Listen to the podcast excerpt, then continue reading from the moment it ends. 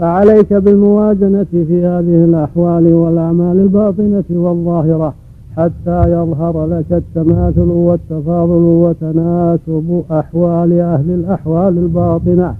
ذوي الأعمال الظاهرة لا سيما في هذه الأزمان المتأخرة التي غلب فيها خلط الأعمال الصالحة بالسيئات في جميع الأصناف.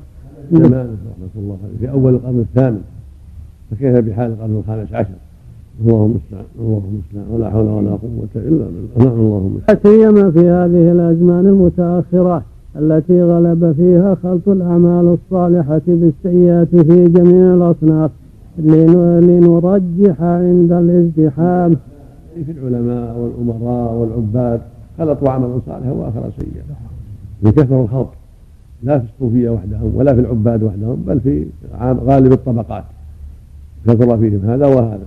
من أمراء وحكام وعلماء وعباد وتجار بسبب الجهل كثرة الجهل وقلة العلم. نعم اللهم ونرجح عنده ولا سيما لا سيما في هذه الأزمان المتأخرة التي غلب فيها خلط الأعمال الصالحة بالسيئات في جميع الأصناف لنرجح عند الازدحام والتمانع خير الخيرين. وندفع عند الاجتماع شر الشرين ونقدم عند التلازم تلازم الحسنات والسيئات.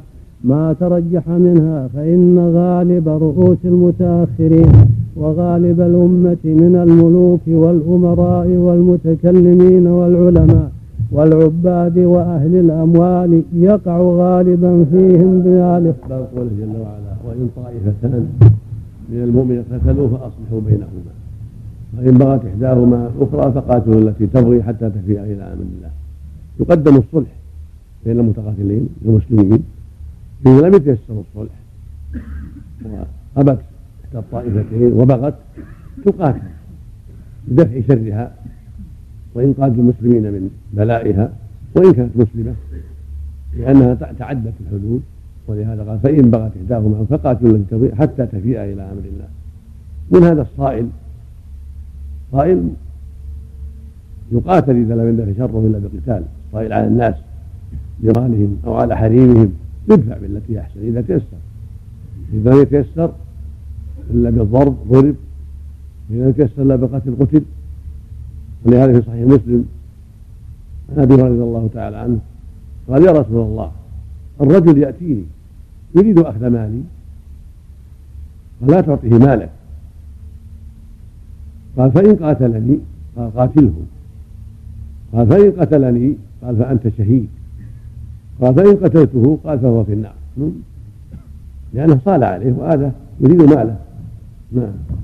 نعم وهذه قاعدة معروفة. نعم شهادة إلا من هذا الباب وغيره نعم. شهادة شهادة إلا من هذا الباب وغيره نعم. مثل قطاع الطريق يا شيخ. مثل قطاع الطريق.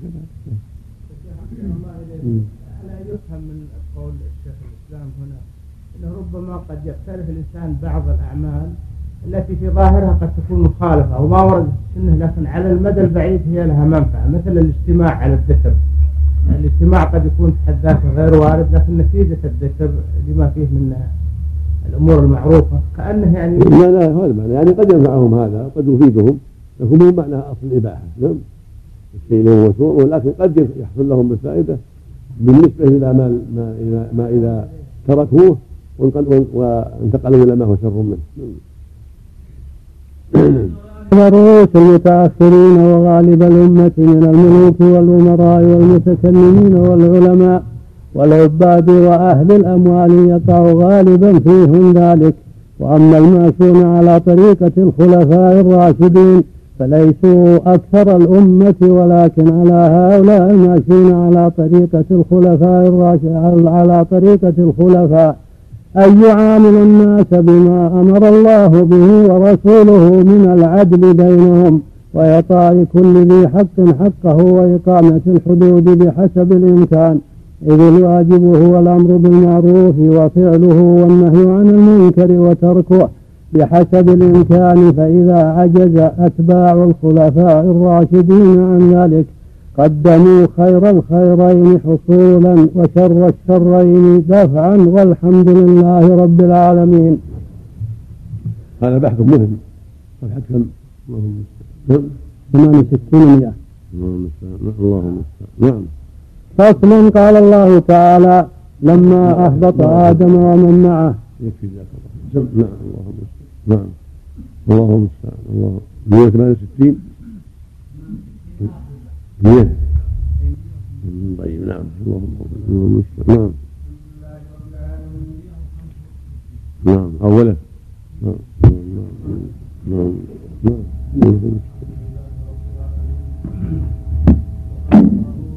نعم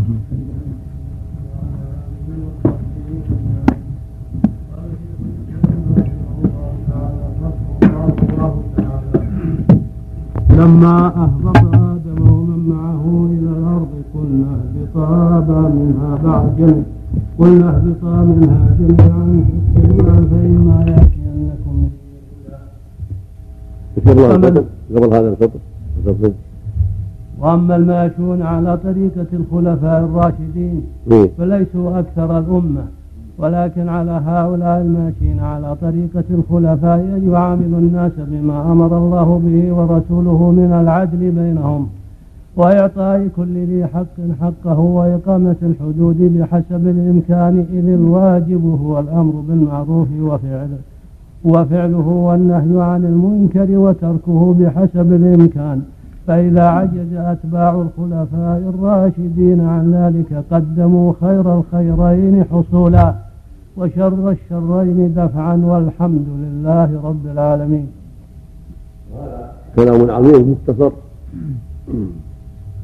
تجب العناية به لأن هذا هو الواجب على خلفاء الرسل خلفاء الرسل هم الخلفاء الراشدون وأتباعهم.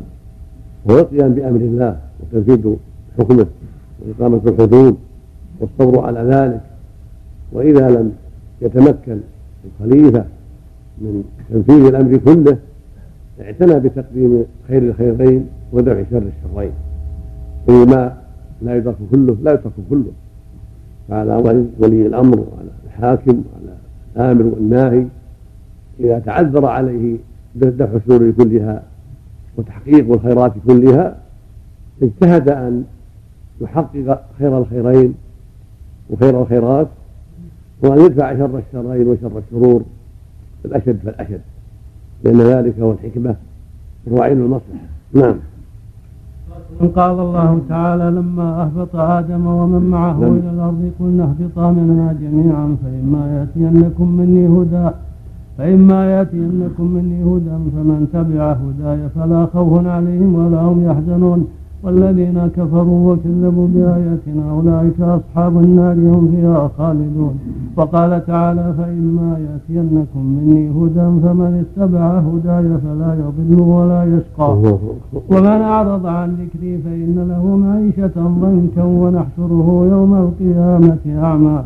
قال رب لم حشرتني أعمى وقد كنت بصيرا. قال كذلك أتتك آياتنا فنسيتها وكذلك اليوم تنسى. وقال قال اهبطوا بعضكم لبعض عدو.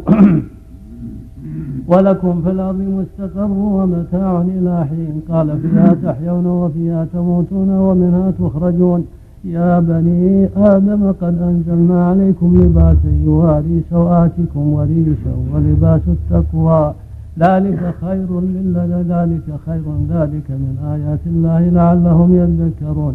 يا بني آدم لا يفتننكم الشيطان كما أخرج أبويكم من الجنة. ينزع عنهما لباسهما ليريهما سوآتهما. إنه يراكم هو وقبيله من حيث لا ترونهم. إنا جعلنا الشياطين أولياء للذين لا يؤمنون. فأخبر سبحانه بنعمته على بني آدم بما أنزله من اللباس الذي يواري سواتهم ومن الريش وإنزاله له له وإنزاله له كما قال وأنزلنا الحديد وأنزل لكم من الأنعام وفي الحديث الصحيح عن النبي صلى الله عليه وسلم ما أنزل الله داء إلا أنزل له شفاء وأخبر سبحانه أن لباس التقوى خير من هذا اللباس كما قال لما أمرهم بالزاد فقال وتزودوا فإن خير الزاد التقوى فهما لباسان وزادان ثم قال يا بني آدم لا لأن الشيء ينبه بمثله وما يناسبه فلما بين نعمته عليهم باللباس الذي يستر عوراتهم ويحصل لهم به الرياش والجمال. نبههم على اللباس الأعظم والأكبر الذي يحصل لهم به السعادة والنجاة في الدنيا والآخرة والمنازل العالية يوم القيامة وأن هذا أولى من هذا. فإذا كان أكثر الخلق يحرص على الأول اللباس الذي هو الحسي ستر العورة والرياش الذي هو الجمال. فالواجب أن تكون العناية باللباس الثاني الذي هو لباس التقوى. أن تكون العناية بهذا أكمل وأشد لأنه اللباس الحقيقي الذي يبقى معه أبدا حتى يرث المنازل العالية في دار الكرامة وهكذا الزاد من الطعام والشراب زاد ونعمة كبيرة من الله على عباده في هذه الأرض ولكن يذكره بذلك زادا أعظم زاد ينفعهم في الدنيا وينفعهم في الآخرة وهو زاد التقوى. فلا ينبغي للعاقل أن يشتغل بالزاد الحاضر من الطعام والشراب وما إلى ذلك وينسى الزاد الأكبر والأعظم الذي له به النجاة بتوفيق الله وله به الزاد الباقي الدائم الكريم في دار الكرامة. لا ينبغي أن ينسى هذا الزاد العظيم. ولهذا قال وتزودوا فإن خير الزاد التقوى واتقون يا أولي الألباب وتزودوا لحجكم وأسفاركم واعلموا أن خير الزاد هو التقوى. نعم. ثم قال يا بني آدم لا يفتننكم الشيطان كما أخرج أبويكم من نعم. الجنة. وينزيات الملابس الجميلة. وتنزل عن لباس يواري سوآتكم من عوراتكم. وريشا يعني قال رياشا يعني ولباسا يكون جمال فوق الثياب يكون شيء جميل غير مجرد ستر العورة. اللباس لباسان لباس يحصل بستر العورة الساهل في السامح فيه. لباس يقصد به الجمال. عند لقاء الأحباب وعند الضيوف وعند الجمع والأعياد ونحو ذلك. نعم.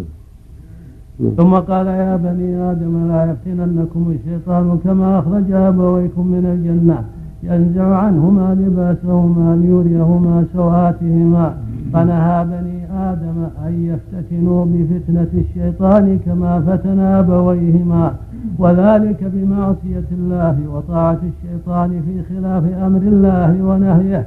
وأنه لما نزع عن الأبوين لباسهما فكذلك قد ينزع عن الذرية لباس التقوى ولباس البدن ليريهما سواتهما. قال تعالى هذا هذا واقع. لا زال الشيطان بهم حتى أظهروا عوراتهم الحسية حتى صاروا يرضون بأن يظهروا عوراتهم ويبرزوها بين الناس في الطرقات في بلدان كثيرة. وفيما يصور في هذه الأفلام الخبيثة يصور الرجل وهو عاري والمرأة وهي عاريه على الفاحشة من تزييد الشيطان نعوذ بالله حتى اراهما سواتهما وأعظم من هذا وأقبح أنه زين لهم ما هو شقاء لهم في الآخرة وسبب لززع لباس التقوى بكليه حتى يصلوا إلى النار نعوذ بالله. نعم. قال تعالى إنه يراكم هو وقبيله من حيث لا ترونهم. إنا جعلنا الشياطين أولياء للذين لا يؤمنون. فأخبر أن الشياطين أولياء للذي أولياء. أخبر أن الشياطين أولياء للذين لا يؤمنون بهدى الله الذي بعث به رسله. كما قال ومن يعش عن ذكر الرحمن نقيض له شيطانا فهو له قرين.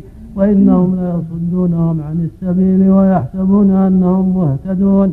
حتى إذا جاءنا قال يا ليت بيني وبينك بعد المشرقين فبئس القرين وكذلك قال الشيطان فبعزتك لأغوينهم أجمعين إلا عبادك منهم المخلصين. قال هذا صراط علي مستقيم إن عبادي ليس لك عليهم سلطان إلا من اتبعك من الغاوين وقال إنه ليس له سلطان على الذين آمنوا وعلى ربهم يتوكلون. إنما سلطانه على الذين يتولونه والذين هم به مشركون. قوله إلا جعلنا الشياطين أولياء الذين لا يؤمنون. عموم وأن العبد متى تساهل في طاعة الشيطان واتبع هواه في المعاصي جعل الله أولياءه الشياطين. من شياطين الإنس والجن جميعا. فإن شيطان الإنس شره أكبر وأعظم. فإذا انتهك العبد حرمات الله واستعمل نفسه في معاصي الله وهتك ستر الله وجدته الشياطين من إنس وجن نسأل الله.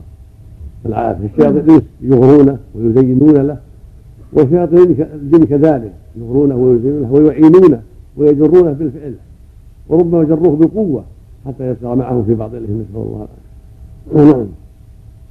الله عنك. وقال وإن الشياطين ليوحون إلى أوليائهم ليجادلوكم وإن أطعتموهم إنكم لمشركون. ثم أخبر عن عن أولياء الشيطان الذين لا يؤمنون فقال وإذا فعلوا فاحشة قالوا وجدنا عليها آباءنا والله أمرنا بها. قل إن الله لا يأمر بالفحشاء. أتقولون على الله ما لا تعلمون؟ فقولهم والله أمرنا بها. يقتضي أنهم متدينون بها يرونها عبادة وطاعة.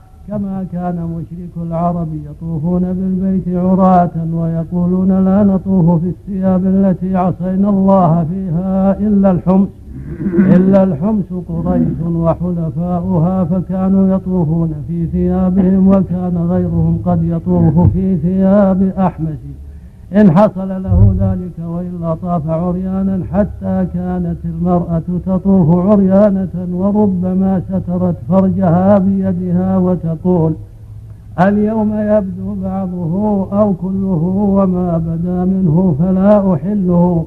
وكان من طاف في ثيابه من الحمس ألقاها فسميت لقى وحرمت عليه وكانوا أيضا في الإحرام.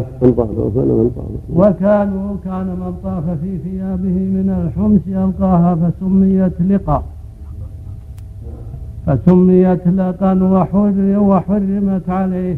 وكانوا أيضا في الإحرام لا يأكلون من الدهن الذي في الأنعام. ولهذا لما فتح النبي صلى الله عليه وسلم مكة لما فتح النبي صلى الله عليه وسلم مكة وغزا تبوك أنزل الله براءة وأمر الله وأمر الله بالبراءة إلى أهل العهد المطلق من الشرك وبسيرهم في الأرض أربعة أشهر.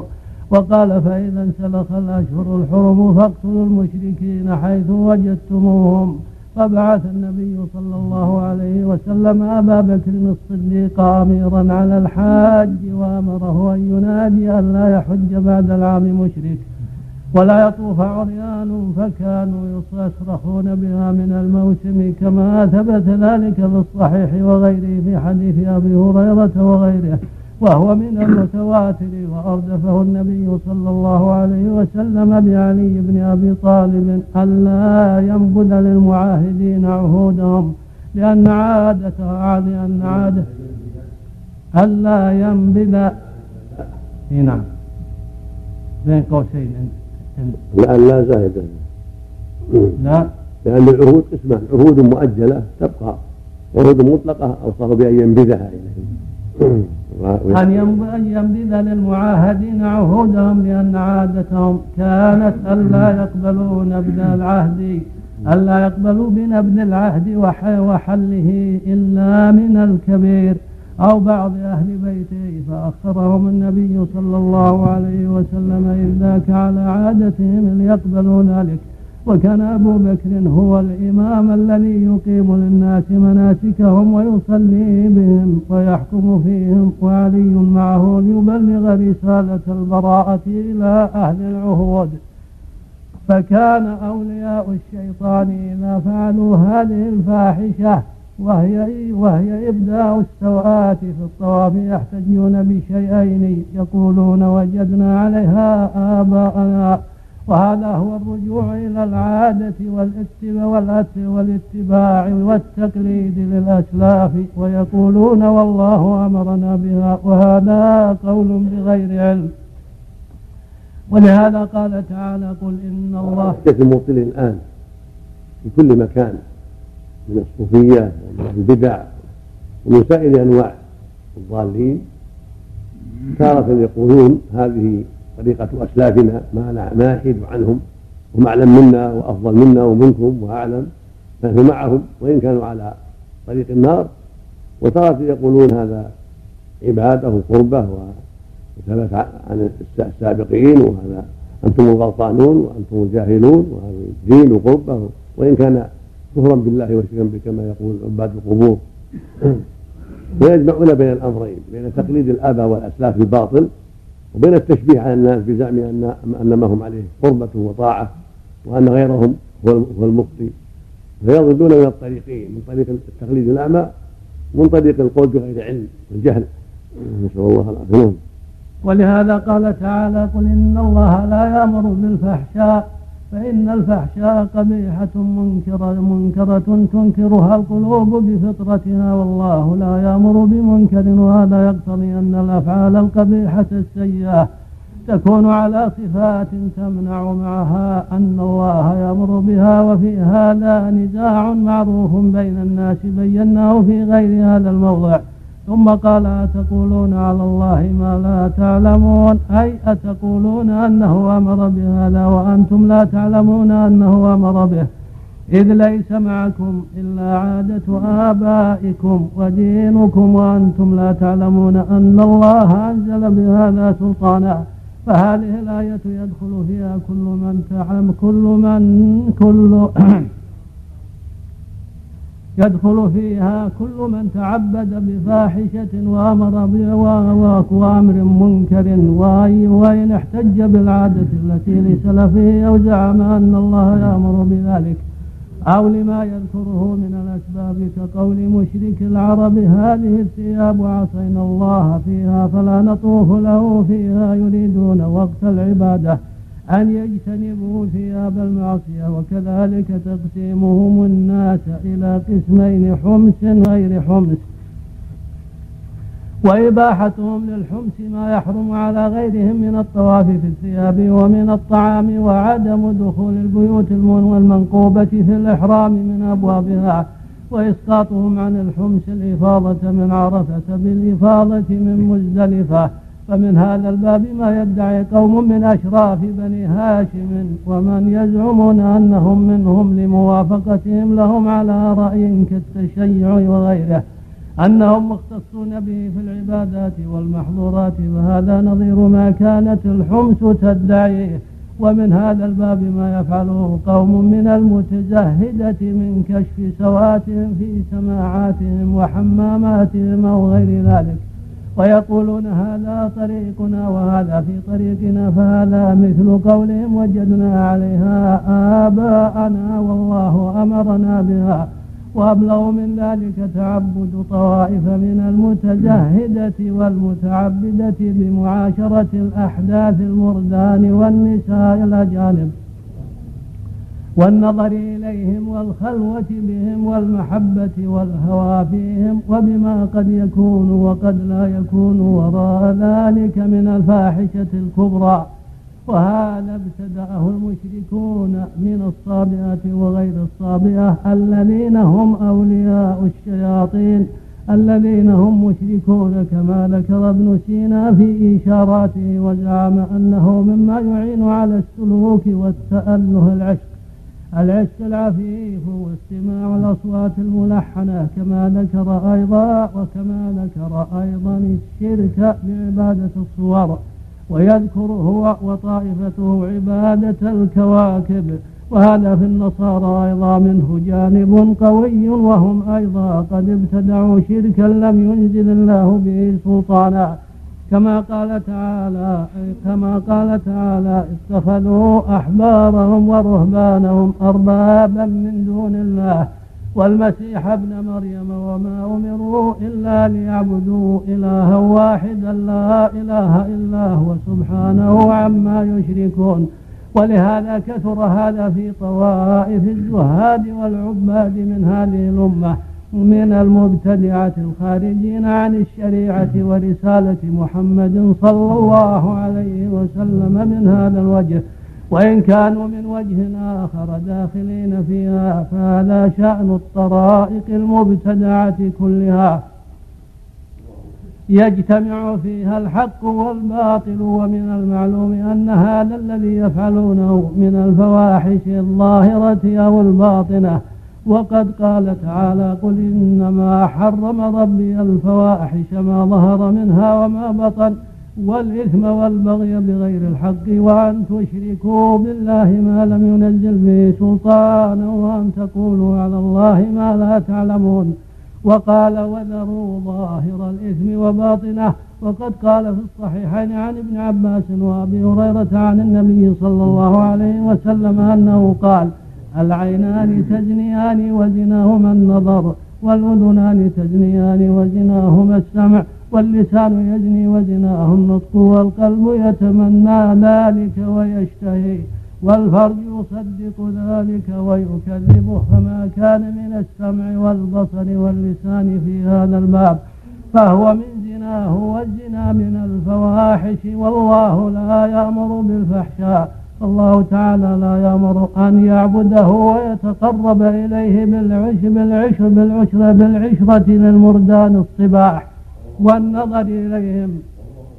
فالله سبحانه فالله سبحانه والله والله لا يأمر به. هو في واو اللسان فهو من زناه. والزنا من الفواحش. والله لا يأمر بالفحشاء فالله تعالى لا يأمر أن يعبده ويتقرب إليه بالعشرة للمرجع أن يعبد ما فيها بدونها يعني نعم. لا يعبد ويتقرب إليه. الهجاجة. زايدة فالله تعالى لا يأمر أن أن يعبد ويتقرب إليه بالعشرة للمردان الصباح والنظر إليهم والإصغاء إلى كلامهم ونحو ذلك. أتقولون على الله ما لا تعلمون؟ بل لأنه وسيلة اللواط كما أنه لا يرضى بالتعبد بالنظر إلى النسوان وعشرتهم والخلوة بهم. لأن هذا كله وسيلة للفحش نعوذ بالله. نعم.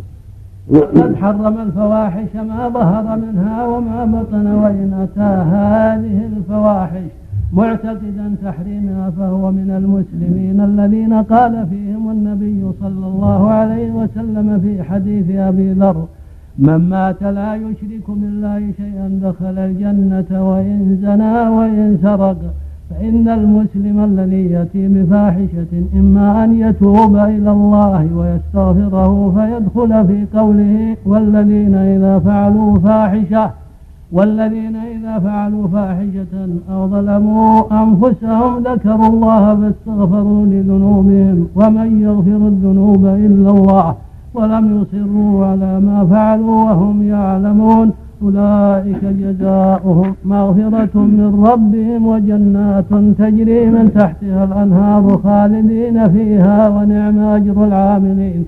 وقال تعالى ومن يعمل سوءا أو يظلم نفسه ثم يستغفر الله يجد الله غفورا رحيما وقال تعالى وأقم الصلاة طرفي النهار وزلفا من الليل إن الحسنات يذهبن السيئات وفي الصحيحين عن ابن مسعود عن النبي صلى الله عليه وسلم أن رجلا أصاب من امرأة قبلة.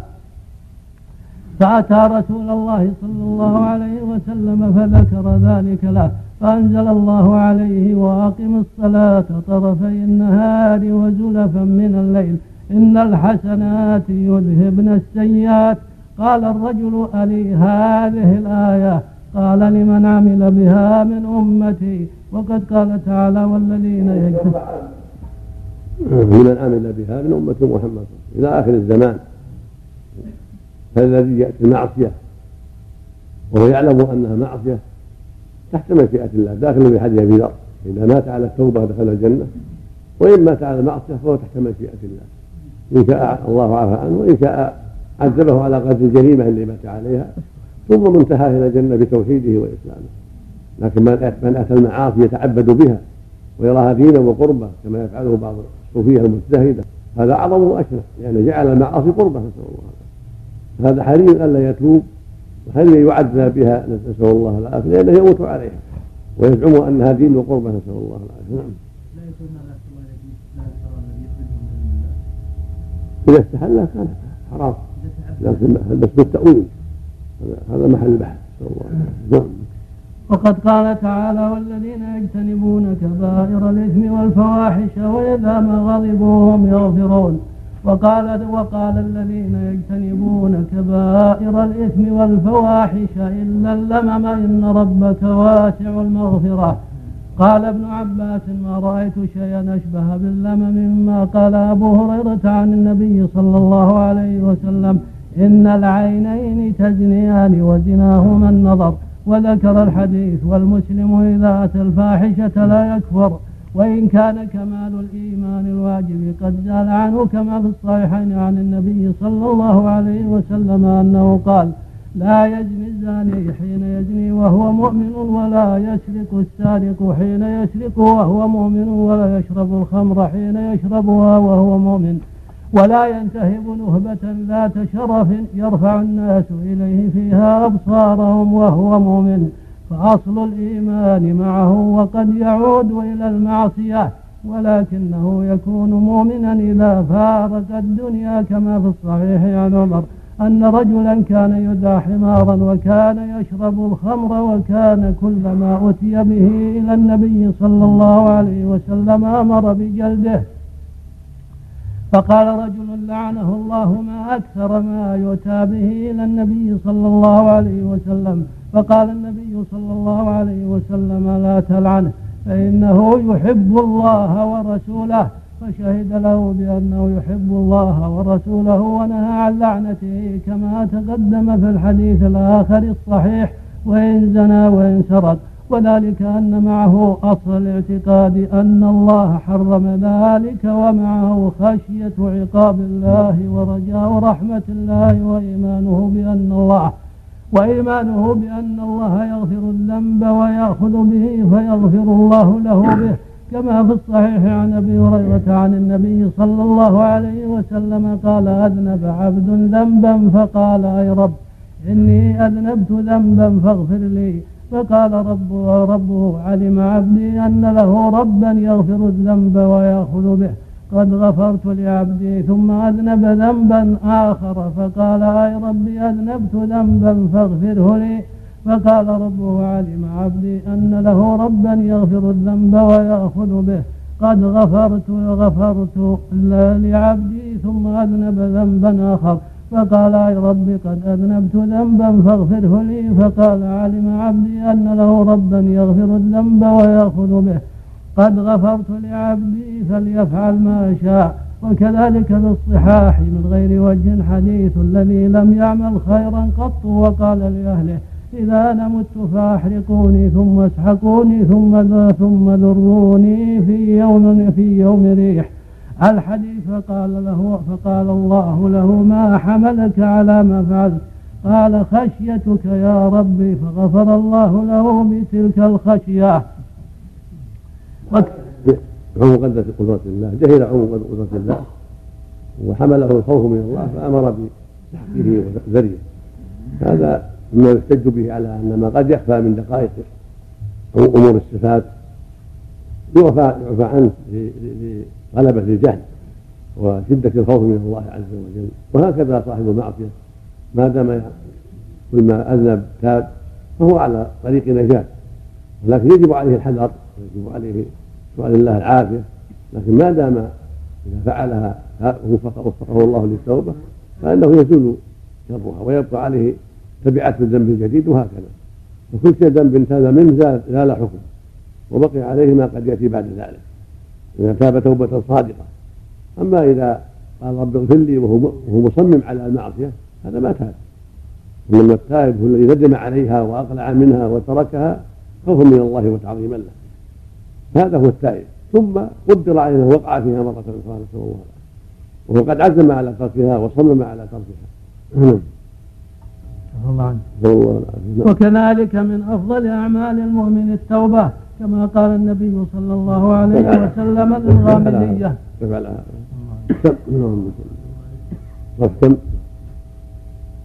183 نعم. الله تعالى وان يعرف عن الرحمن. رجل الدين أو ذكر التسبيح والتحميد. عام يعرف يغفر عن ذكر الرحمن. لا عن ذكر الله الواجب عليه من الصلوات أو من ذكر الواجب. أو جالسه الغفلة وأعرض عن ذكر الله جل وعلا. فيه عموم فيه عموم. لأن الذكر مفرد مضاف. لكن أعظم ذلك الغفلة عما أوجب الله عليه من ذكر الرحمن. أعظم ذلك هذا نسأل الله العافية. وإذا غلب عليه الغفلة وقلة الذكر فهو على خطر أيضا. نسأل الله العافية. نعم. في اللفظ الآخر ويريد عن ذكر الرحمن نعم.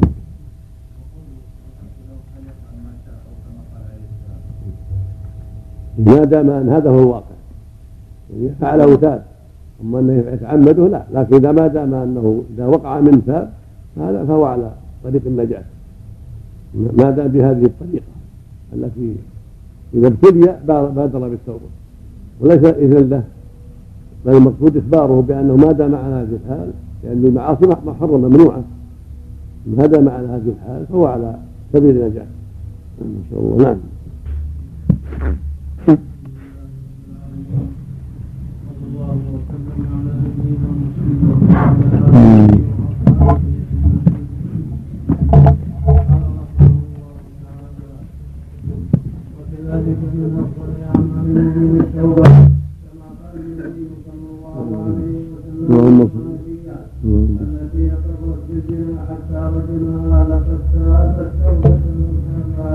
نفس لغفر له وهل وجد التوبة أفضل؟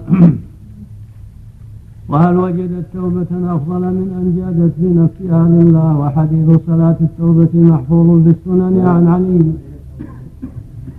أحسن ما عنده إلا هذا ما هذا أعلى ما عنده نعم. نعم.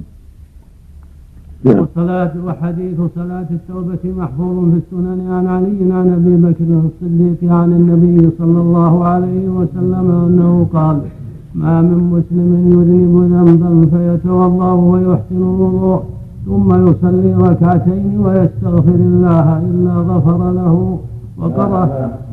ما من مسلم ما من مسلم يذنب ذنبا فيتوضا ويحسن الوضوء ثم يصلي ركعتين ويستغفر الله إلا غفر له وقرأ هذه الآية والذين إذا فعلوا فاحشة أو ظلموا أنفسهم ذكروا الله.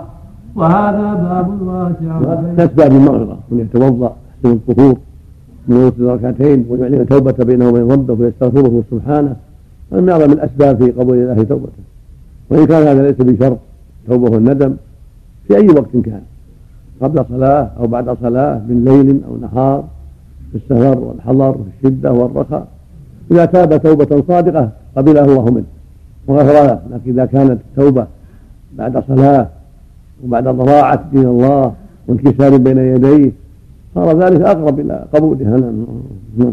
وهذا باب واسع التي يبتلى بها العباد يسقط عنهم عذابها إما بتوبة تجب ما قبلها وإما باستغفار وإما بحسنات يذهبن السيئات وإما بدعاء المسلمين وشفاعتهم أو بما يفعلونه له من البر وإما بشفاعة النبي صلى الله عليه وسلم وغيره فيه.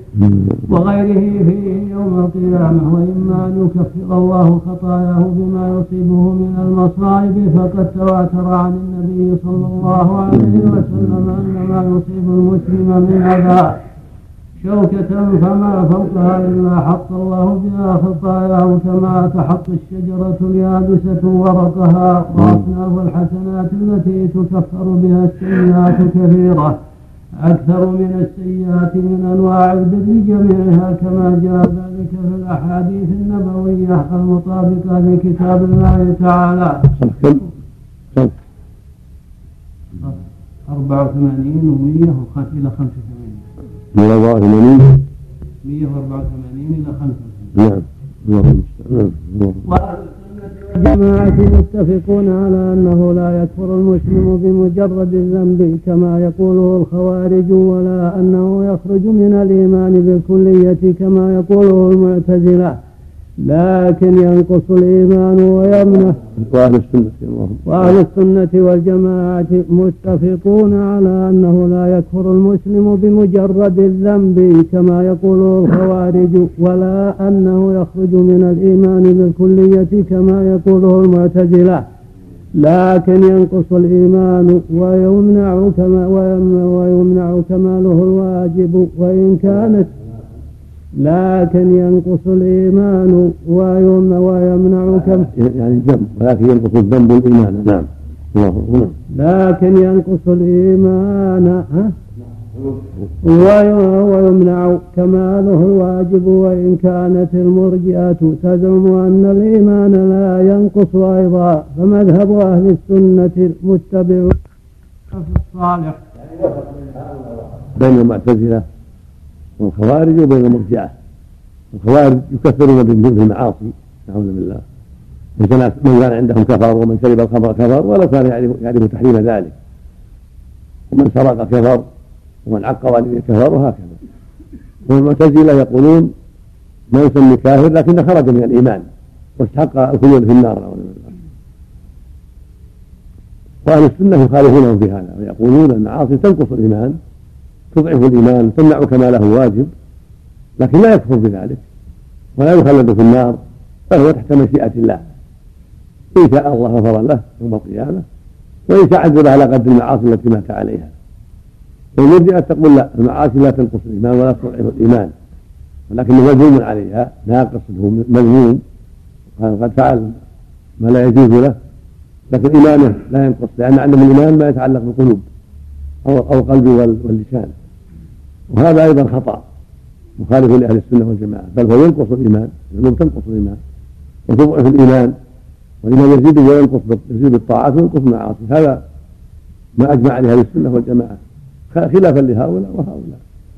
وأهل السنة دائما وسط بين الأقوال الباطلة. أهل السنة في عقائدهم وسط بين الأقوال الباطلة. نعم. المتبعون للسلف الصالح أن الإيمان يزيد بالطاعة وينقص بالمعصية.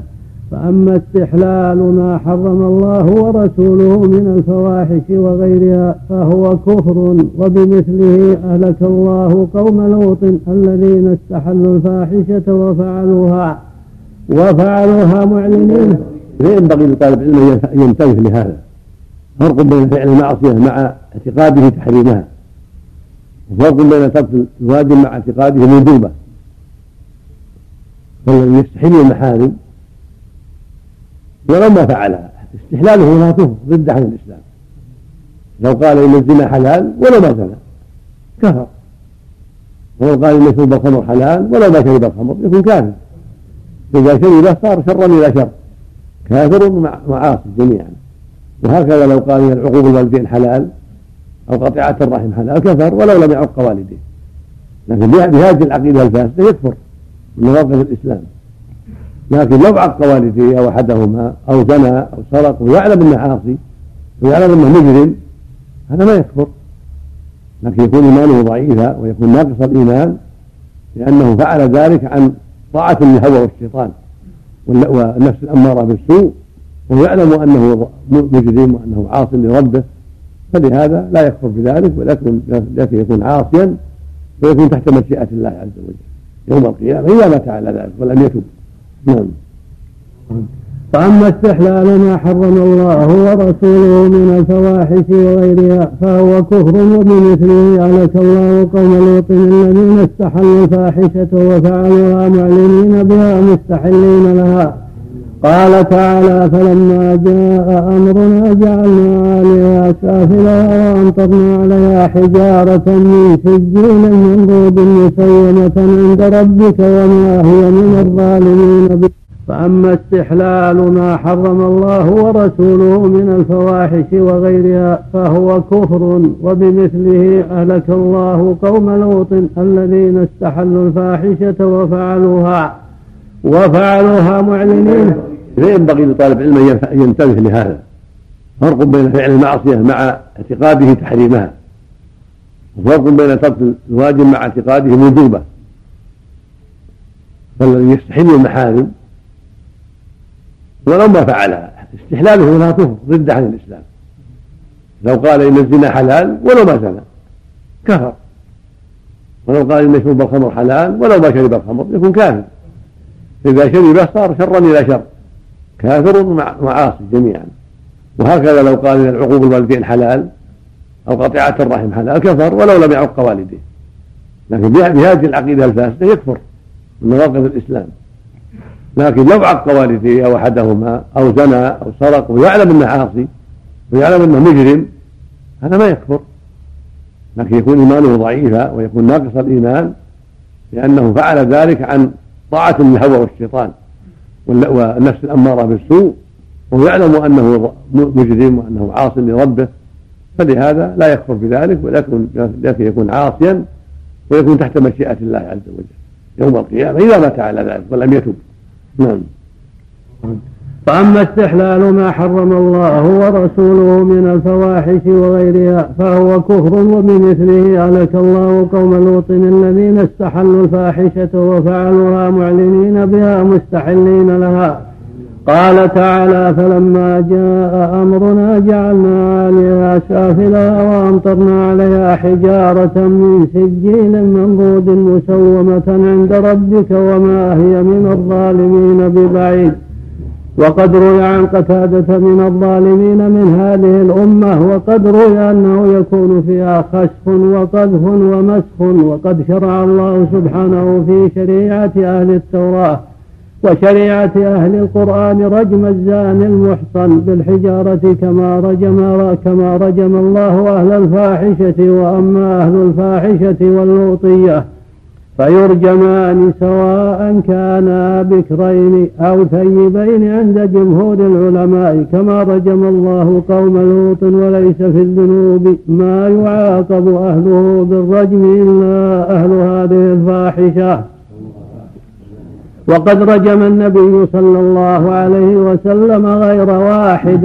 رجم اليهوديين ورجم رجم ماعز بن مالك ورجم الغامدية ورجم آخر وكذلك رجم خلفاؤه الراشدون أيضا. وكذلك ما يعاقب الله به أهل ذلك كما روى البخاري في صحيحه تعليقا مجزوما به.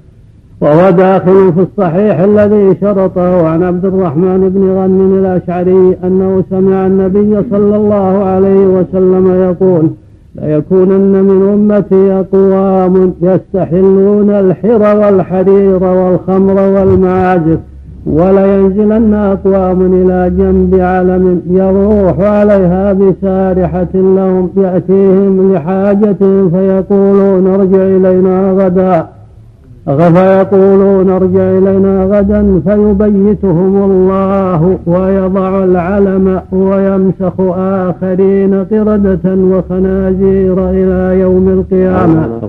فالعقوبة بما عوقبت به الأمم هذا في هذه الأمة في هذه الأمة. أخبر عن آخر الزمان. أن يكون في هذه الأمة قوم يستحلون الحراء يعني الزنا والحرير والخمر والمعاد يستحلونه فيكفرون بذلك. وينزل قوم تحت علم جبل. فيأتيهم يراح عليهم بسارحة من الغنم أو غير الإبل فيأتيهم آت يطلبهم حاجة. فيقول ائتنا غدا. فيبيتهم الله بالعقوبة في الليل. ويضع العلم هذا الجبل يذهب يخسف فيذهب ويمسح الله جماعة آخرين قراءة وفنازير على عملهم السيء نسأل الله العافية. وهذا ما رواه البخاري في الصحيح. معلقا مجنون بسند رحمه الله. عن هشام بن عمار إلى آخره نعم. العقوبة بما عوقبت به الأمم المتقدمة من قذف ومسخ وخسف إنما يكون لمن شاركهم فاستحل ما حرمه الله ورسوله. كما قال النبي صلى الله عليه وسلم ليكونن من أمتي أقوام يستحلون ثم قد يستحل بعضهم بعض أنواع الخمر.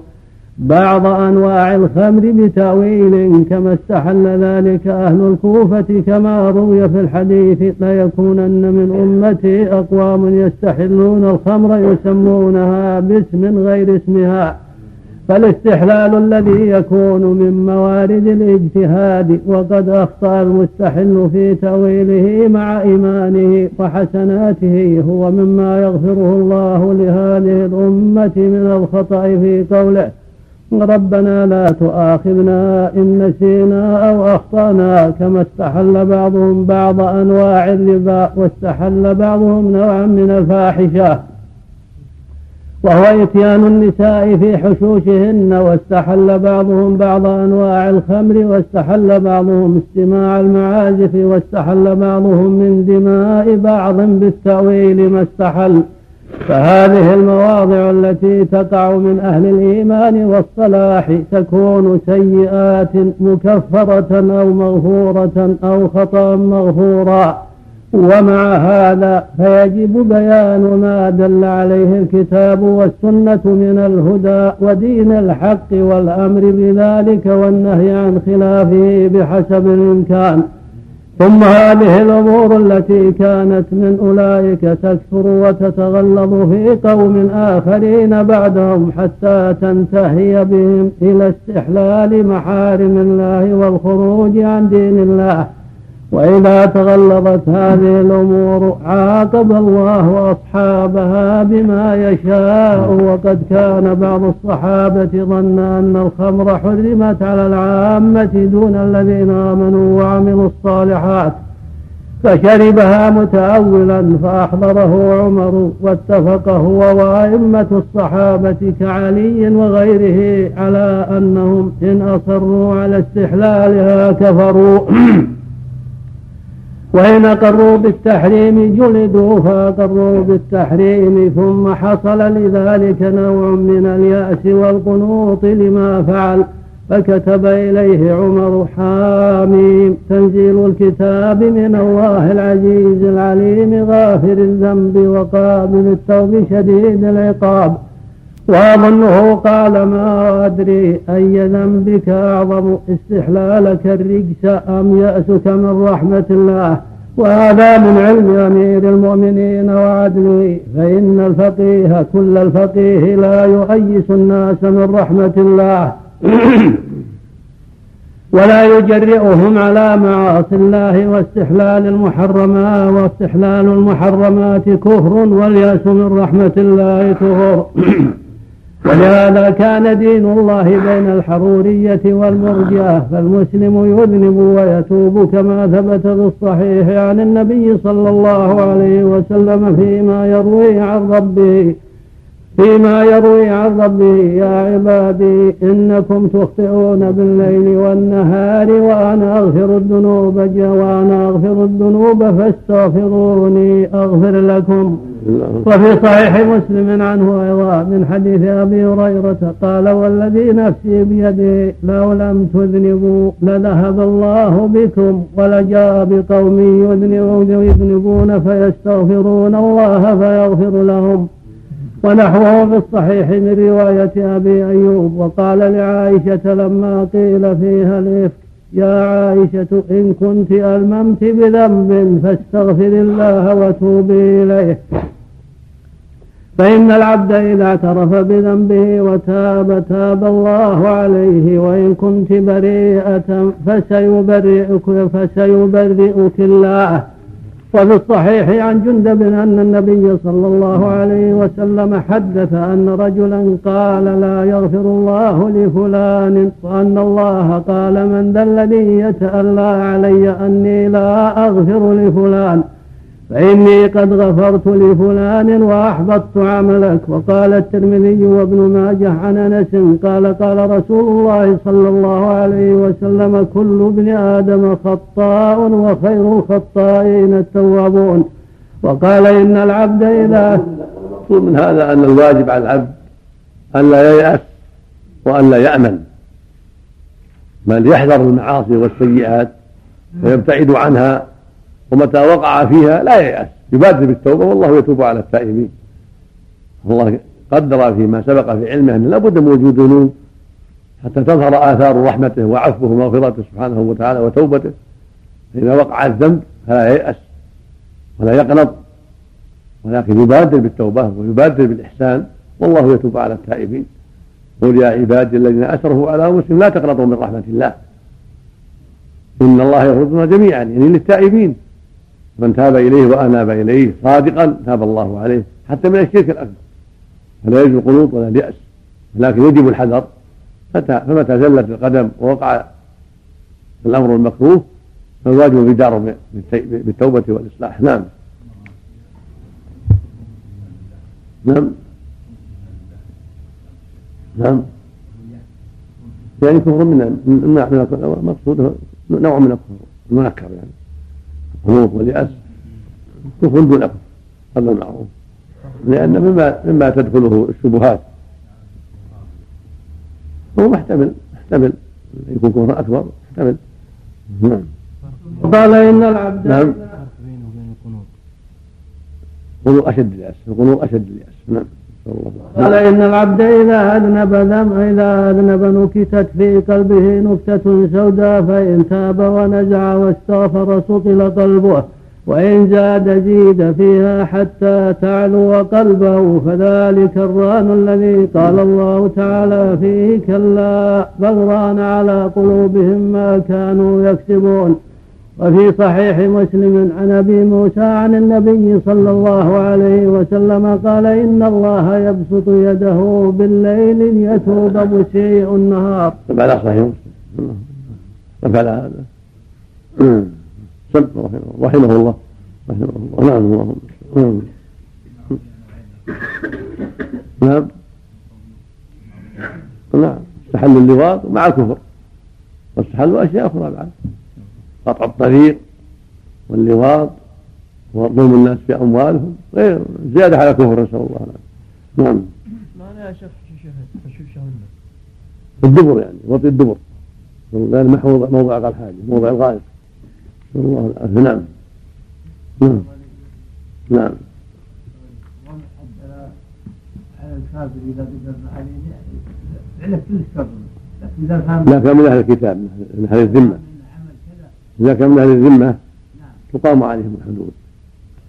أما الوثنيون المستأمنون فلا تقام عليهم الحدود لأنهم يعتقدون حل هذه الأشياء ما عندهم وازع منه. وإنما يزجرون يمنعون عن إظهار شعائرهم في بلاد المسلمين. ولكن أهل الكتاب من اليهود والنصارى أقام عليهم النبي الحد لأنهم بين يديه ويعلمون يعرفون تحريم ذلك يعتقدون تحريم ذلك. نعم. دار الموسيقى تعلم الأمراض ولها فوائد هذا من الأغلاط هذا من الغلط من المنكر. ينبغي لها أن يستتاب ويعدب اذا كان في اليد. ينبغي انه يستتاب ويؤدب ويزجر نسال الله نعم.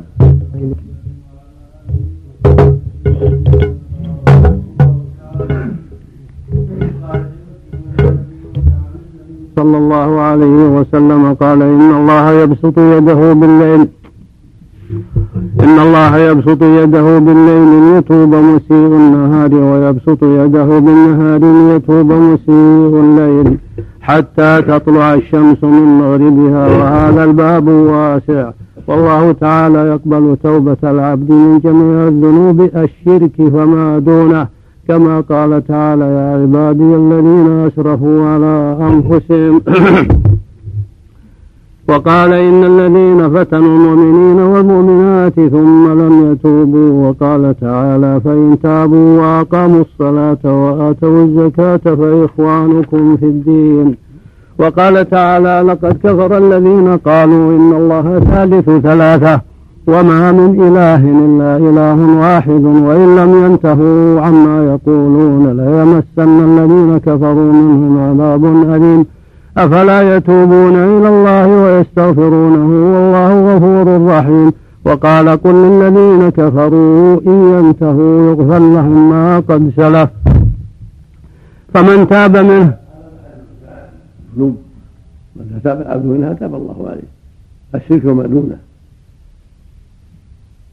فمن تاب توبة صادقة تاب الله عليه إذا اجتمعت على شروطها معتبرة وقد تاب الجم الغفير في عهده صلى الله عليه وسلم من الشرك. فتاب الله عليهم وقبل المسلمون منهم. وهكذا في عهد الصديق تاب كثير من المرتدين وقبلوا توبتهم. فتوبة المرتد وتوبة الكافر وتوبة العاصي كلها مقبولة إذا استوفت شروطها وإنما الخلاف في الحكم الدنيوي في بعض المسائل هل يقبل هل تقبل أم لا؟ أو ينفذ عليه الحكم. مسألة الحكم في الدنيا شيء ثاني.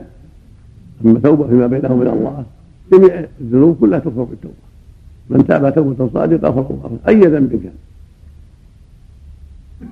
وهكذا ما يروى عن ابن عباس في القاتل لا توبة له. يعني من جهة حق المخلوقين. أما حق الله يسقط بالتوبة لكن حق المخلوقين لا يسقط بل لهم القصاص. وللقتيل حقه يعطاه يوم القيامة. وليس المراد أن القاتل لا تقبل توبة بالكلية لا من جهة الله ولا من جهة العباد لا. هكذا من سب الله وسب الرسول وتكررت ردته والجمع من أهل العلم جماعة من أهل العلم إنها لا تقبل توبته معناه في الدنيا. بل يقتل. وأما في الآخرة إذا صدق في التوبة تاب الله عليه. ولو كان سابا ولو تكررت ردته إذا صحت صدق في التوبة تاب الله عليه. فيما بينه وبينه سبحانه وتعالى. نعم. وتاب من هذه الاعتقادات الفاسده وهو استحلال شيء من المحرمات أو التدين بشيء منها قبل الله توبته واما من استحل ذلك أو تدين به وإن لم يفعله فالذي يفعله. فمن تاب من هذه الاعتقادات الفاسدة وهو استحلال شيء من المحرمات أو التدين بشيء منها قبل الله توبته. وأما من استحل ذلك أو تدين به وإن لم يفعله فالذي يفعل ذلك وهو معتقد للتحريم خير منه. فإن هذا فإن هذا مؤمن مذنب وأما الاستحلال لها والتدين بها فهو كفر. فأما أهل الإباحة الذين لا يحرمون شيئا من الفواحش وغيرها فهؤلاء كفار من أعظم الناس كفرا. وكذلك استحلال التلوط مثل من يظن أن قوله تعالى أو ما ملكت أيمانكم يتناول الذكران أو يظن قوله ولا عبد مؤمن خير من مشرك هو في الموطوء إلى في الزوج. أو يظن أن ذلك يباح في السفر أو بعد أربعين يوما أو نحو ذلك فهذا يكفر بإجماع المسلمين ومثل هؤلاء قد يعاقبهم الله بما عاقب به قوم لوط وقد يحشر يحشر معهم لأن دينه دينهم بخلاف المكذب بتحريم ذلك فإنه مسلم. وأما التدين بذلك فهو أعظم من استحلاله وهؤلاء المتدينون ما يكادون يتدينون بنفس فعل الفاحشة الكبرى ولكن بمقدماتها من النظر والتلذذ به والمباشرة والعشق للنسوان الأجانب والصبيان ويزعمون أن ذلك يصفي نفوسهم وأرواحهم ويرقيهم إلى الدرجات العالية وفيهم من يزعم أنه يخاطب من تلك الصورة وتتنزل عليه أسرار ومعارف. وفيه من يترقى لغير ذلك فيقول إنه يتجلى له فيها الحقائق وربما زعم أن الله يحل فيها أن الله يحل فيها سبحانه وتعالى عما يقول الظالمون علوا كبيرا. وقد يسجدون لها ومن هؤلاء من يزعم أن دحية الكلب كان أمردا كان أمردا وأن جبريل.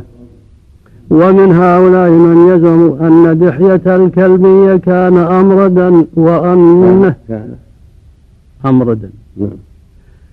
كان أمردا وأن جبريل كان يأتي النبي صلى الله عليه جعل فيها ألف أمردا أي.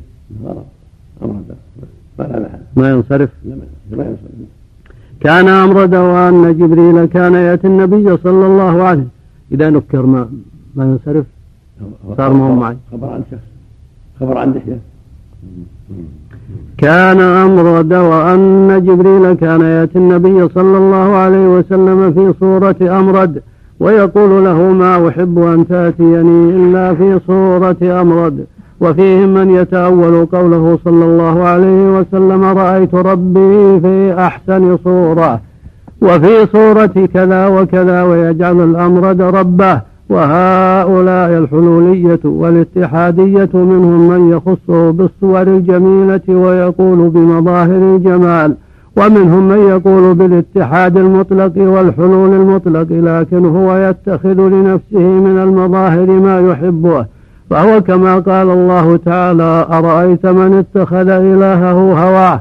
أفأنت تكون عليه وكيلا؟ وقال أفرأيت من اتخذ إلهه هواه؟ وأضله الله على علم وختم على سمعه وقلبه وجعل على بصره غشاوة. فمن يهديه من بعد الله أفلا تذكرون؟ وهؤلاء يجعل أحدهم معبوده من جنس موطوءه وإذا فعلوا فاحشة قالوا وجدنا عليها آباءنا والله أمرنا بها. قل إن الله لا يأمر بالفحشاء تقولون على الله ما لا تعلمون. قل إنما حرم ربي الفواحش ما ظهر منها وما بطن والإثم والبغي بغير الحق. وأن تشركوا بالله ما لم ينزل به سلطانا وأن تقولوا على الله ما لا تعلمون. وكثير من هؤلاء إنما ينكر بكلامه إباحة ذلك التعبد به ولكن حاله حال من يتعبد به حتى إنهم يتواصون فيما بينهم بأن المريد السالك ينبغي أن يتخذ لنفسه صورة يجتمع عليها ثم يترقى منها إلى الله أو أنه يشاهد فيها الله. فصل في الأمر بالمعروف والنهي عن المنكر. الأمر بالمعروف والنهي عن المنكر هو الذي أنزل الله به كتبه وأرسل به رسله وهو من الدين. فإن رسالة الله إما إخبار وإما إنشاء. فالإخبار عن نفسه عز وجل وعن خلقه مثل التوحيد والقصص الذي يندرج فيه الوعد والوعيد والإنشاء الأمر والنهي والإباحة وهذا كما ذكر في الحديث أن قل هو الله أحد تعدل ثلث القرآن لتضمنها الثلث الذي هو التوحيد لأن القرآن توحيد وأمر وقصص. وقوله سبحانه في صفة نبينا صلى الله عليه وسلم. وجه على تعريف القرآن. لأن القرآن اشتمل على ما يتعلق بتوحيد الله وما يتعلق بالأوامر والنواهي وما يتعلق بالقصص عن الماضي والمستقبل.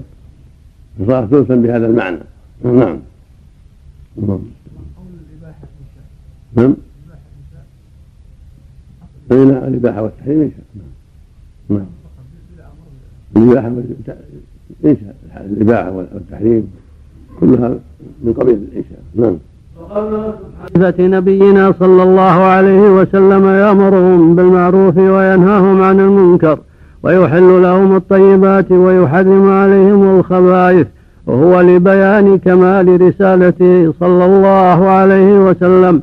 فإنه صلى الله عليه وسلم هو الذي أمر الله على لسانه بكل معروف ونهى عن كل منكر وأحل كل طيب وحرم كل خبيث. ولهذا روي عنه صلى الله عليه وسلم أنه قال إنما بعثت ليتمم مكارم الأخلاق. وقال في الحديث المتفق عليه إنما مثلي ومثل الأنبياء كمثل رجل بنى دارا فأتمها وأكملها إلا موضع لبنة فكان الناس يطيفون بها ويعجبون من حسنها ويقولون لولا موضع اللبنة فإن فأنا تلك اللبنة. فيه أكمل الله الدين المتضمن للأمر بكل معروف والنهي عن كل منكر. وإحلال كل طيب وتحريم كل خبيث. وأما من كان قبله من الرسل كان هو دل به. كان. الله عليك. كان تلك اللبنة فبه أكمل الله الدين.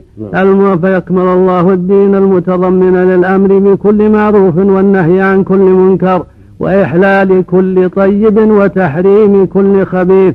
وأما من كان قبله من الرسل فقد ولهذا, ولهذا أجمع العلماء على ما دل عليه كتاب الله وسنة الرسول من الختم للنبوة وأنه ختم به النبوة فليس بعده نبي ولا رسول وتمثيل بالقصر من اوضح الاشياء في هذا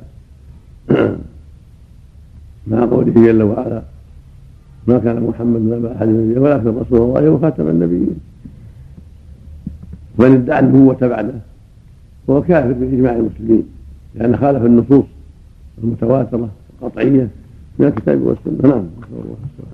وأما من كان قبله من الرسل فقد كان يحرم على أمم بعض الطيبات كما قال الله تعالى فبظلم من الذين هادوا حرمنا عليهم طيبات أحلت لهم وربما لم يحرم عليهم جميع الخبائث كما قال تعالى كل الطعام كان حلا لبني إسرائيل إلا ما حرم إسرائيل على نفسه على نفسه من قبل أن تنزل التوراة. وتحريم الخبائث يندرج في معنى النهي عن المنكر كما أن إحلال الطيبات يندرج في معنى الأمر بالمعروف والنهي عن المنكر. لأن تحريم الطيبات هو مما نهى الله عنه وكذلك الأمر بجميع المعروف والنهي عن كل منكر مما لم يتم مما لم يتم إلا للرسول ألا للرسول الذي تمم الله به مكارم الأخلاق المندرجة في المعروف المعرفة. وقد قال الله تعالى نعم. لعل في المعروف. في مكارم الأخلاق لا في المعروف. لعل في المعروف. المندرجة في المعروف وقد قال الله تعالى اليوم أكملت لكم دينكم وأتممت عليكم نعمتي ورضيت لكم الإسلام دينا فقد أكمل الله لنا الدين وأتم علينا النعمة ورضينا ورضي لنا الإسلام دينا. وكذلك وصف الله الأمة بما وصف به نبيها صلى الله عليه وسلم حيث قال كنتم خير أمة أخرجت للناس تأمرون بالمعروف وتنهون عن المنكر وتؤمنون بالله. وقال والمؤمنون والمؤمنات بعضهم أولياء بعض يأمرون بالمعروف وينهون عن المنكر. ولهذا قال أبو هريرة رضي الله عنهم كنتم خير الناس للناس تأتون بهم في الأقياد والسلاسل حتى تدخلوهم الجنة. فبين الله سبحانه أن هذه الأمة خير الأمم للناس فهم أنفعهم لهم وأعظمهم إحسانا إليهم لأنهم كملوا أمر الناس بالمعروف ونهيهم عن المنكر. من جهة الصفة والقدر حيث أمروا بكل معروف ونهوا عن كل منكر لكل أحد وأقاموا ذلك بالجهاد في سبيل الله بأنفسهم وأموالهم وهذا كمال النفع للخلق. وسائر الأمم لم يأمروا كل أحد بكل معروف ولا نهوا كل أحد عن كل منكر ولا جاهدوا على ذلك بل منهم من لم يجاهدوا. والذين جاهدوا كبني إسرائيل فغاية جهادهم كان لدفع عدوهم من أرضهم كما يقاتل الصائل الظالم.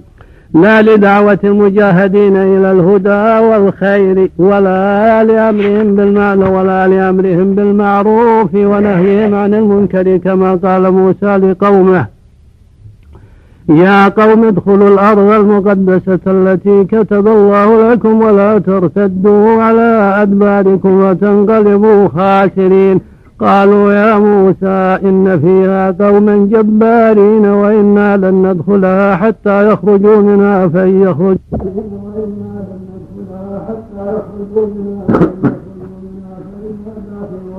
إلى قوله فهل إنا ها هنا قاعدون وكما قال تعالى ألم ألف لا ألف. وكما قال تعالى ألم تر إلى الملأ من بني إسرائيل من بعد موسى إذ قالوا لنبي الله ابعث لنا ملكا نقاتل في سبيل الله. قال هل عسيتم إن كتب عليكم القتال ألا تقاتلوا؟ قالوا وقالوا وما لنا ألا نقاتل في سبيل الله وقد أخرجنا من ديارنا وأبنائنا. فعللوا القتال بأنهم أخرجوا من ديارهم وأبنائهم. ومع هذا فكانوا ناكلين كعما أمروا به من ذلك. كانوا ناكلين. كانوا ناكلين عما أمروا به من ذلك ولهذا لم تحل الغنائم لهم ولم يكونوا ولم ولم يكونوا يطؤون بم ولم يكونوا يطؤون بملك اليمين. ومعلوم أن أعظم الأمم المؤمنين قبلنا هم بنو إسرائيل كما جاء في الحديث المتفق على صحته. في الصحيحين عن ابن عباس رضي الله عنهما قال خرج علينا النبي صلى الله عليه وسلم فقال عرضت علي البارحة. نعم هذا الواجب العظيم بالمعروف والنهي عن المنكر هذا قد ضعف الناس فيه كثيرا وقل المهتمون به كثيرا في هذا العصر. الواجب على أهل العلم والإيمان ان يهتموا بهذا الواجب العظيم الذي جعل الله لهذه الأمة فيه الحظ الأوفر وجعلها خير أمة بإيمانها وعملها الصالح وأمرها بالمعروف والنهي عن المنكر. ينبغي المؤمن أن لا يقصر في هذا وأن يحرص لإحياء هذا الواجب وإظهاره بيده ثم لسانه ثم قلبه. والله جل وعلا أوجع المستطاع فقط. فينبغي المؤمن أن لا يبخل بلسانه ونصيحته لإخوانه. قد مكن الله من ذلك ويسر ذلك أينما كان حتى يكون من المحيين لهذا الواجب والمظهرين له والداعين إليه. والله المستعان. نعم لست من أهلها. نعم. بسم الله الرحمن الرحيم. نعم. نعم. بسم الله الرحمن الرحيم الحمد لله رب العالمين وصلى الله وسلم على نبينا محمد وعلى آله وصحبه أجمعين قال رحمه الله تعالى ومعلوم أن أعظم الأمم المؤمنين قبلنا هم بنو إسرائيل كما جاء في الحديث المتفق على صحته في الصحيحين عن ابن عباس رضي الله عنهما قال خرج علينا النبي صلى الله عليه وسلم فقال عرضت علي البارحة الأنبياء بأممهم فجعل يمر النبي ومعه الرجل والنبي والرجل والنبي معه الرجلان والنبي معه الرهط والنبي ليس معه أحد. ورأيت سوادا كثيرا سد الأفق وفي رواية فإذا الطرق فإذا الطرق ممتلئة بالرجال. فرجوت أن يكون أمتي فقلت هذه أمتي فقيل هذا موسى في بني إسرائيل ولكن انظر هكذا وهكذا. فرأيت سوادا كثيرا قد سد الأفق فقيل هؤلاء أمتك ومع هؤلاء سبعون ألفا يدخلون الجنة بغير حساب. فتفرق الناس ولم يتبين لهم فتذاكر أصحاب النبي صلى الله عليه وسلم. فقالوا أما نحن فولدنا في الشرك ولكننا آمنا بالله ورسوله ولكن هؤلاء أبناؤنا. فبلغ النبي صلى الله عليه وسلم فقال هم الذين لا يكتوون ولا يسترقون ولا يتطيرون وعلى ربهم يتوكلون.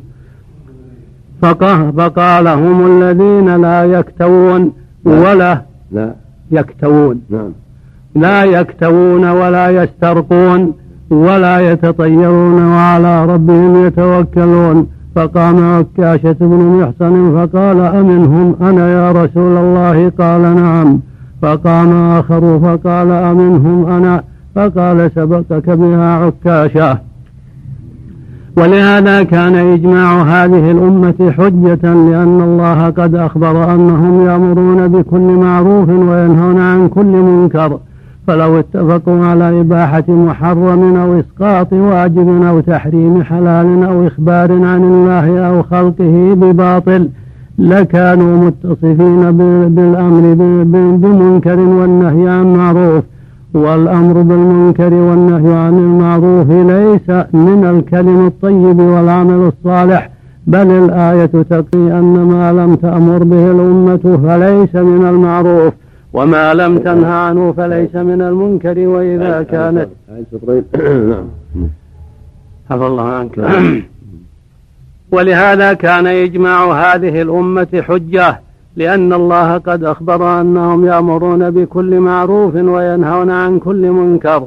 فلو اتفقوا على إباحة محرم أو إسقاط واجب أو تحريم حلال أو إخبار عن الله أو خلقه بباطن لكانوا متصفين بالأمر بمنكر والنهي عن معروف. والأمر بالمنكر والنهي عن المعروف ليس من الكلم الطيب والعمل الصالح. بل الآية تقتضي أن ما لم تأمر به الأمة فليس من المعروف وما لم تنه عنه فليس من المنكر. وإذا كانت وإذا كانت آمرة بكل معروف ناهية عن كل منكر فكيف يجوز أن تأمر كلها بمنكر أو تنهى كلها عن معروف؟ أن إجماع الأمة يكون حجة على من خالفهم. لأنهم إذا أجمعوا هم لا يجمعون على منكر ولا على ترك معروف لأن الله قال كنتم خير أمة خرجت للناس تأمر بالمعروف وتنهون عن المنكر وتؤمنون بالله.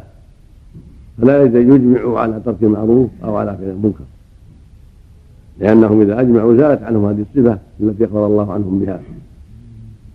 ويستدل على ذلك أيضا بقوله صلى الله عليه وسلم لا تزال طائفة من أمة حق منصورة لا يضرهم من خذلهم. ولا من خالفهم فإذا أجمعوا دخلت فيهم الطائفة المنصورة وصار إجماعهم حجة. ولهذا أجمع العلماء علماء الإسلام على أن الإجماع حجة كما أن الكتاب حجة والسنة حجة.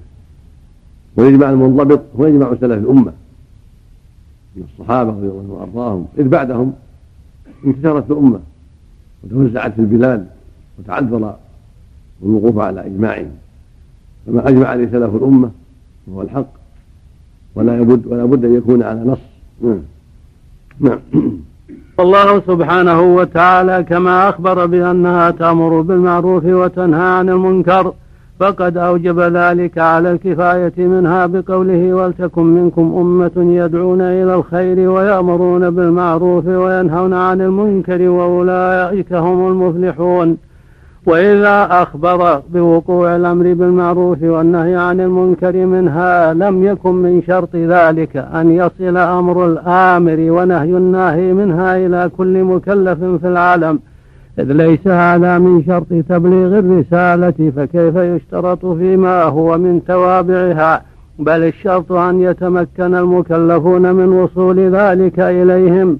ثم إذا فرطوا فلم يسعوا في وصوله إليهم مع قيام فاعله بما يجب عليه كان التفريط منهم لا منه وكذلك وجوب الأمر بالمعروف والنهي عن المنكر لا يجب على كل أحد بعينه بل هو على الكفاية كما دل عليه القرآن. ولما كان الجهاد من تمام ذلك كان الجهاد أيضا وعلى الكفاية ما لم يختص إنسان بشيء لا يشاركه في خيره فيكون على العلم كما قال الرسول من رأى منكم منكرا فليغيره بيده. الحديث. فإذا رآه جماعة صار فرضا عليه فرض كفاية. إذا ما رأى إلا واحد صار فرض عين عليه ما هنا غيره. هو فرض كفاية في الجملة إذا لم ينفرد به أحد فإذا انفرد به أحد دون غيره ورآه دون غيره تعين عليه مع القدرة بيده ثم لسانه ثم قلبه.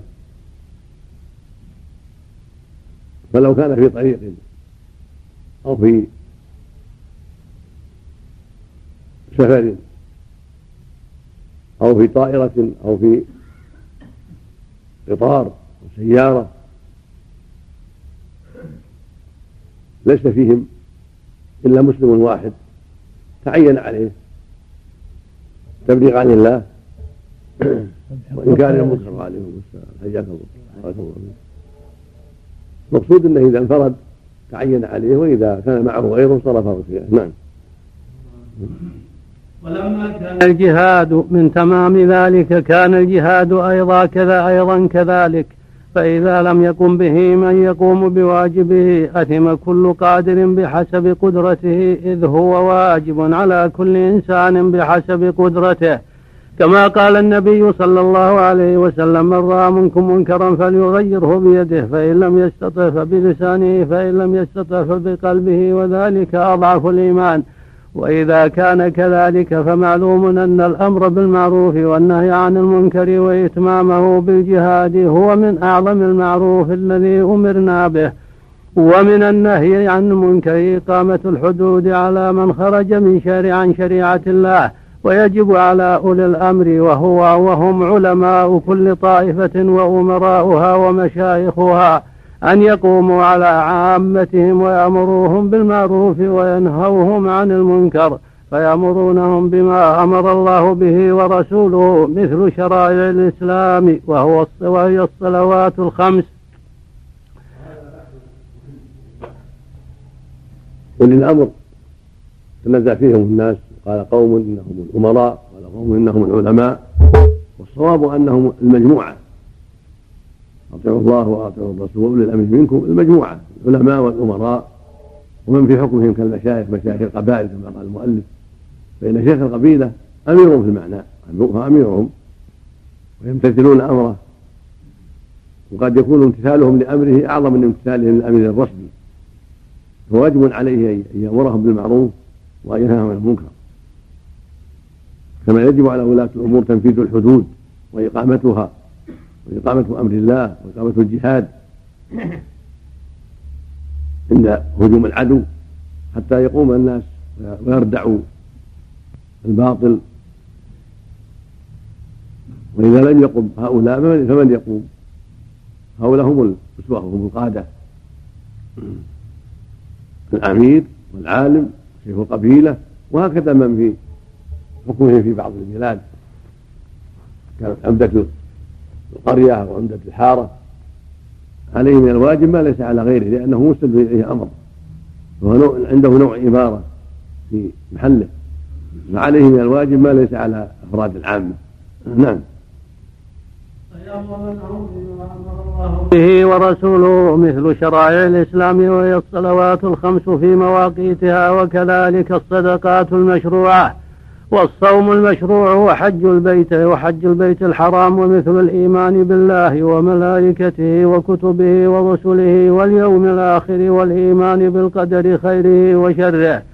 ومثل الإحسان وهو أن تعبد الله كأنك تراه فإن لم تكن تراه فإنه يراك. ومثل ما أمر الله به ورسوله من الأمور الباطنة والظاهرة. ومثل إخلاص الدين لله والتوكل على الله وأن يكون الله ورسوله أحب إليه مما سواهما. والرجاء لرحمة الله والخشية من عذابه والصبر لحكم الله والتسليم لأمر الله. ومثل صدق الحديث والوفاء بالعهود وأداء الأمانات إلى أهلها وبر الوالدين وصلة الأرحام والتعاون على البر والتقوى. والإحسان إلى الجار واليتيم والمسكين وابن السبيل والصاحب والزوجة والمملوك والعدل في المقال والفعال. ثم الندب إلى مكارم الأخلاق مثل أن تصل من قطعك وتعطي من حرمك وتعفو عن من ظلمك. ومن الأمر بالمعروف كذلك الأمر بالائتلاف والإجتماع والنهي عن الاختلاف والفرقة وغير ذلك. وأما المنكر الذي نهى الله عنه ورسوله فأعظمه الشرك بالله وهو أن يدعو مع الله إلها آخر كالشمس والقمر والكواكب أو كما أو كملك من الملائكة أو نبي من الأنبياء أو رجل من الصالحين أو أحد من الجن أو تماثيل هؤلاء أو قبورهم أو غير ذلك مما يدعى من دون الله تعالى. أو يستغاث به أو يسجد له فكل هذا وأشباهه من الشرك الذي حرمه الله على لسان جميع رسله ومن المنكر كل مئتين وعشرة. وهذا هو أعظم الذنوب وأعظم الجرائم والشرك بالله عز وجل. هو الذي قال فيه النبي صلى الله عليه وسلم لما سأله المسعود أي الذنب أعظم؟ قال أن تجعل الله ندا وهو خلقه متفق عليه. فأعظم الذنوب وأعظم الجرائم جنس الشرك. سواء كان الشرك بالجمادات كالشمس والقمر والأصنام والأشجار أو بغير الجمادات كالأنبياء والأولياء والجن كل ذلك ممنوع وكله شرك أكبر. فدعاؤهم والاستغاثة بهم والنذر لهم والصلاة لهم والسجود لهم والطواف بقبورهم تقربا إليهم إلى غير هذا من أنواع العبادة. كله داخل في قوله جل وعلا ولو أشركوا لحبط عنهم ما كانوا يعملون في قوله سبحانه إن الشرك لظلم عظيم قوله عز وجل إن الله لا يغفر أن يشرك به ويغفر ما دون ذلك من يشاء وهذه البلية المصيبة فشت في الناس من قرون طويلة بسبب الجهل وتقليد الكفرة من اليهود والنصارى وغيرهم وقع هذا الأمر العظيم الخطير لقوله صلى الله عليه وسلم لتتبعن سنة كان قبلكم لتأخذن أمتي بأخذ الأمم قبلها شبرا بشبر وذراعا بذراع فلما كانت اليهود والنصارى والمجوس وغيرهم يعبدون غير الله ويشركون به تبعهم الناس إلا من عصم الله وحفظ ولا حول ولا قوة إلا بالله. نعم ومن المنكر كل ما الله كقتل النفس بغير الحق وأكل أموال الناس بالباطل بالغصب أو بالربا أو الميسر والبيوع والمعاملات التي نهى عنها رسول الله صلى الله عليه وسلم. وكذلك قطيعة الرحم وعقوق الوالدين وتطفيف المكيال والميزان والإثم والبغي وكذلك العبادات المبتدعة. التي لم يشرعها الله ورسوله صلى الله عليه وسلم وغير ذلك. والرفق سبيل الأمر بالمعروف والنهي عن المنكر. ولهذا قيل والرفق سبيل الأمر بالمعروف والنهي عن المنكر. ولهذا قيل ليكن أمرك بالمعروف بالمعروف ونهيك عن المنكر غير منكر. وإذا كان الأمر بالمعروف والنهي عن المنكر من أعظم الواجبات أو المستحبات